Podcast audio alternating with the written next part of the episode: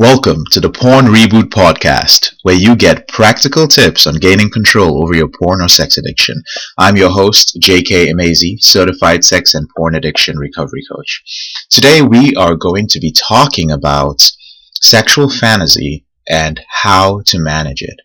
Now, this is a question that I receive a lot of emails on, and a lot of my clients also ask me about it. And these questions range from whether sexual fantasies are a good thing in the recovery process or whether they are a threat to a person's recovery. Well, let's start from what sexual fantasies are and how they are perceived in society. Now, sexual fantasies are one of the most private aspects of our lives. You know, even before high-speed internet pornography came to the scene, sexual fantasy was already something that was rarely brought up in public. I mean, we now live in a world where people talk about so many things, and it's cool to be, vulnerable on your blog or in your video and talk about, the deep, things that are rarely spoken about publicly, and people applaud you for being so brave and talking about these things. But one area I've seen that still has some serious boundaries to it is sexual fantasy. In fact, most couples, no matter how close they are or how long they've been together, how intimate they are, rarely discuss their deepest sexual fantasies. And the reason is that as human beings, we have this ability and we do this thing where we feel that our fantasy is actually something we want to do. And because we imagine it, because we feel like it would be amazing to experience it, especially if you masturbate to your sexual fantasy, sometimes you may think like, I wonder what it would be like to experience that. But all of that is still within the realm of your mind. It's still something that's private. The problem is, because we think that it's something we want to experience, we assume that others think the same thing. We assume that if we verbalize our sexual fantasies, others are going to think like, oh, well, he wants to do that, or she's really into that. And that's why it's so challenging to speak up about our sexual fantasies, because obviously we are wary, and sometimes we are afraid of letting our partners in a relationship become aware or assume that we have sexual fantasies. Nobody wants to be judged negatively for their private thoughts. So how do we get rid of sexual fantasies? That's a question I get a lot. JK, I have one problem. I'm just fantasizing a whole lot. Now, there are two aspects to this. There's fantasizing about a sexual scenario or a specific fetish obsessively, and there is trying to completely get rid of sexual fantasies completely. Now, I don't know of anyone who has done this. My answer to that is, you can't do that. Yes, I said you cannot get rid of your sexual fantasies. And I'll tell you why. When I work with a client in the early stages of their porn addiction, sometimes they come to me for accountability. They come to me because they want to be taught a system, or they want to be introduced to coping skills that can help them rely on other things, not pornography, or instead of pornography, to kind of deal with some of the issues that they have. Sometimes these men have not been watching porn. They have not been masturbating for a couple of weeks and a couple of months. And the moment they begin recovery coaching with me, suddenly, it seems as if their urges, their fantasies, their need to act out suddenly increases dramatically. When they ask me that, I tell them that this is because if you tell somebody not to think about something, there's a natural tendency to think about it even more. And it's not as if in recovery coaching I'm telling them, don't think about this. But sometimes to some men, it is implied. So the way they process things and the way they translate it is that you are implying that I should not do something. Therefore, naturally, I'm going to do it more. And one of the things we deal with is obsessive sexual thoughts and obsessive sexual fantasies. So in the case of sexual fantasies, there's a risk, of course, that these fantasies can become more frequent and can become more persistent. So the first thing I would say is, even though you cannot get rid of your sexual fantasies, don't do one specific thing, and that is never try to deal with your sexual fantasies by not thinking about them and putting so much effort into them, because there is a huge risk, a very high likelihood that they will become stronger. You know, sexual fantasies are normal. They start to become a problem first when you start putting in that effort to control them, or you start worrying about them. Now, in coaching, when a man is struggling with an out-of-control sexual behavior with porn, just to clarify this, because we're working for a predetermined period of time, having sexual fantasies come up more than usual is not really a bad thing. It gives both of us a chance to actually examine what is going on. And if there are episodes where this individual might act out, then that's great, because now he has accountability, now he has somebody working with him who can observe him and help him to identify specifically why he's acting out and what his triggers are. One more thing is that sexual fantasies are also a huge problem when you start to make them elaborate. And this means that, I'll give you an example. Pornography is a shortcut to elaborating your fantasies, and I mean adding more details to an existing fantasy. You may have a specific fantasy that was normal and maybe even healthy to have, but out of curiosity, you decided to search for this fantasy online on, let's say, a pornography website. So let's say you started masturbating to it, and you gradually found that online, wow, there are more variations to this fantasy. I did not know this. So over time, your original fantasy morphs into a fantasy which is dictated by the standards of pornography. When you get to this point, it begins to affect you in real life. And at this point, some might argue and say, you know what, JK? My fantasies just stay online and in my head. It stays in porn land, so I'm good. I don't act out. I'm not that kind of person. You know, I know where the line is. That's okay. You know, a lot of times you don't act out because there is no equivalent for this fantasy in the real world for you. Now, if you were to look into the lives of the many of the people who make this statement and who defend their fantasies so strongly, you'll find in some cases that they are not having sex with their partners, or they've lost their sexual attraction to their partner, or they feel that their partners are not adventurous enough.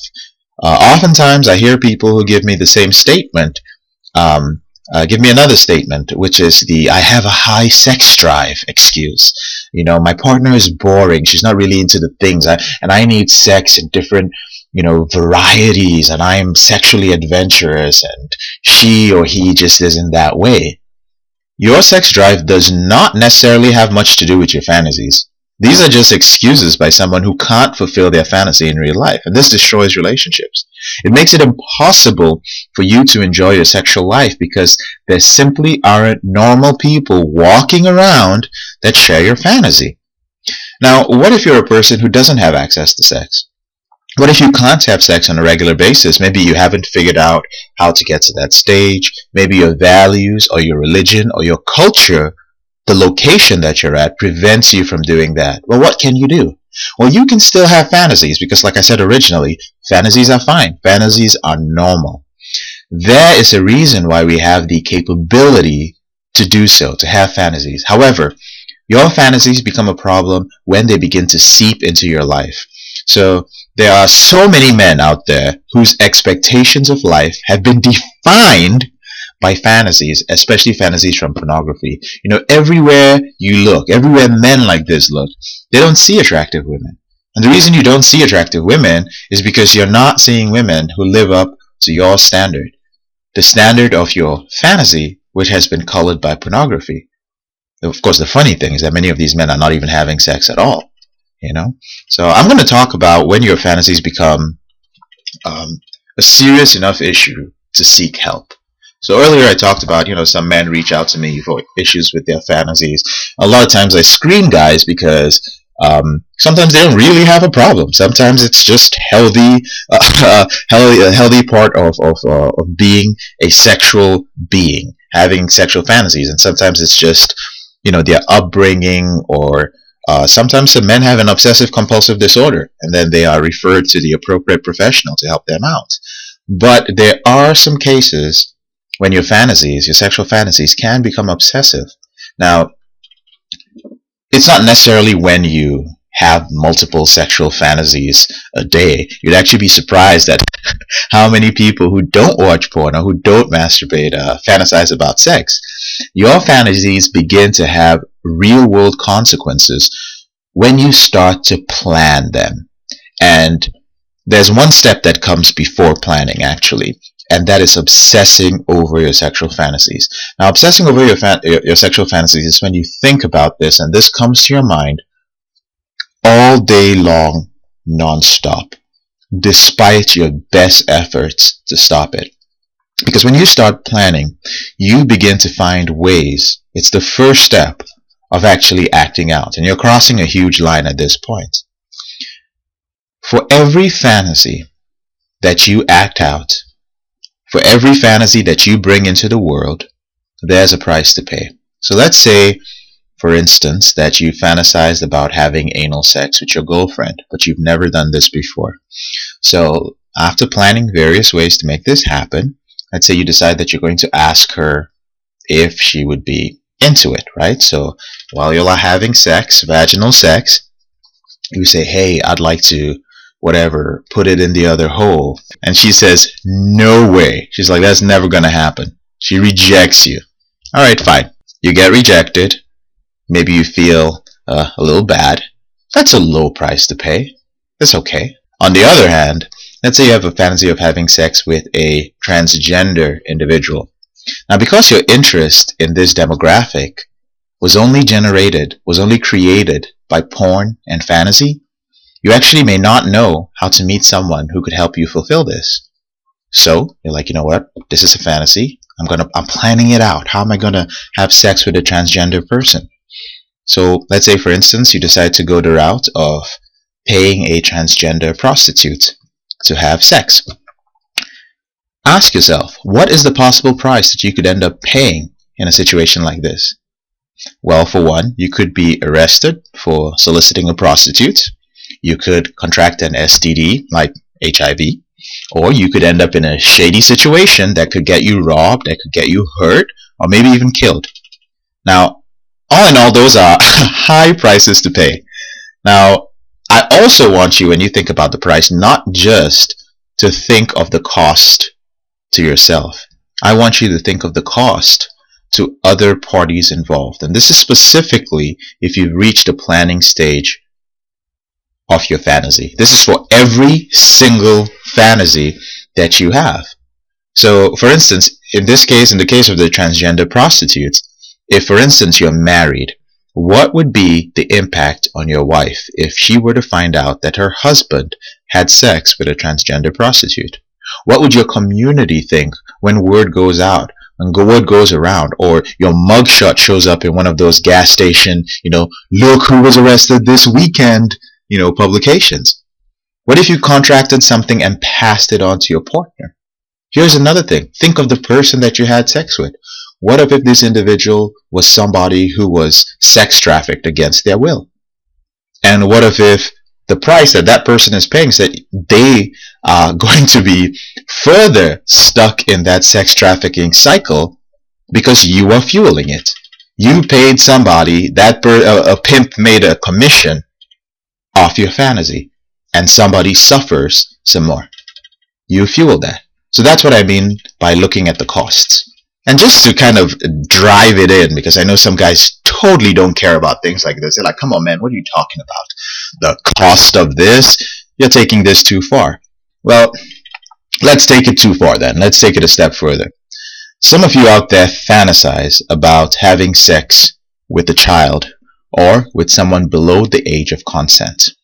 Consent. Excuse my accent. Now, I don't care whether it is you do this by watching images or viewing images of children being abused, or whether it is hentai or not. And for those of you who are into hentai and lolicon and all that sort of stuff that has illustrated children in it, you can go to my channel, search for Porn Reboot on YouTube, and we have a wonderful video that I shot on hentai. You can jump into the comments and join the Hentai is Not Porn Deniers Club. That's what I call it, where there are a whole bunch of guys who watch hentai who are trying to justify that there's nothing wrong with it, okay? And you can watch my video there as well. If you ever find yourself planning something like this, consider the price that the child has to pay. Many children who were sexually abused, and for those of you who are like, what is sexual abuse? It means like you had sex with a child, just to be clear. Many of them grow up to experience a range of mental health issues. Many of them become victims and fall victims to all sorts of addictions. Many of them turn to prostitution and get sucked up into the sex trafficking trade. On your end, the price you could pay was that you could go to prison and you could ruin your entire life. The price in this case is not worth it. It is so high, and you keep paying the price over and over. It's a compound a cost that you pay for years and years, and maybe for your entire life. So that is an example of an extreme cost versus your girlfriend saying, we're not going to have anal sex. So I hope that illustrates the price that you pay. So to keep your porn fantasies from getting to the planning stage, I suggest that you write out the price of each of these fantasies if they're acted out in real life. It's not my job to tell you what to do and what not to do, but write out the prices and take a look at it, and then make your decision from there. And this is an easy way to begin the process of handling your sexual fantasies, as opposed to either using your willpower to try and stop these fantasies, which actually makes them stronger and gives them more strength, and feeding your fantasies through pornography, which leads you to the planning stage. If you are at a point where you've already acted out, you've been in the planning stage for a while, and you feel that you might act out, or your sexual fantasies are already obsessive, consider the price you will pay. Do the exercise, and then after that, consider reaching out to me for a free strategy session to find out if and how I can help you. You can access that session by visiting elevatedrecovery.org/apply. That's our episode for today. I'm JK, your brother in the struggle, and I wish you all the best in your recovery. I'll see you on the next episode.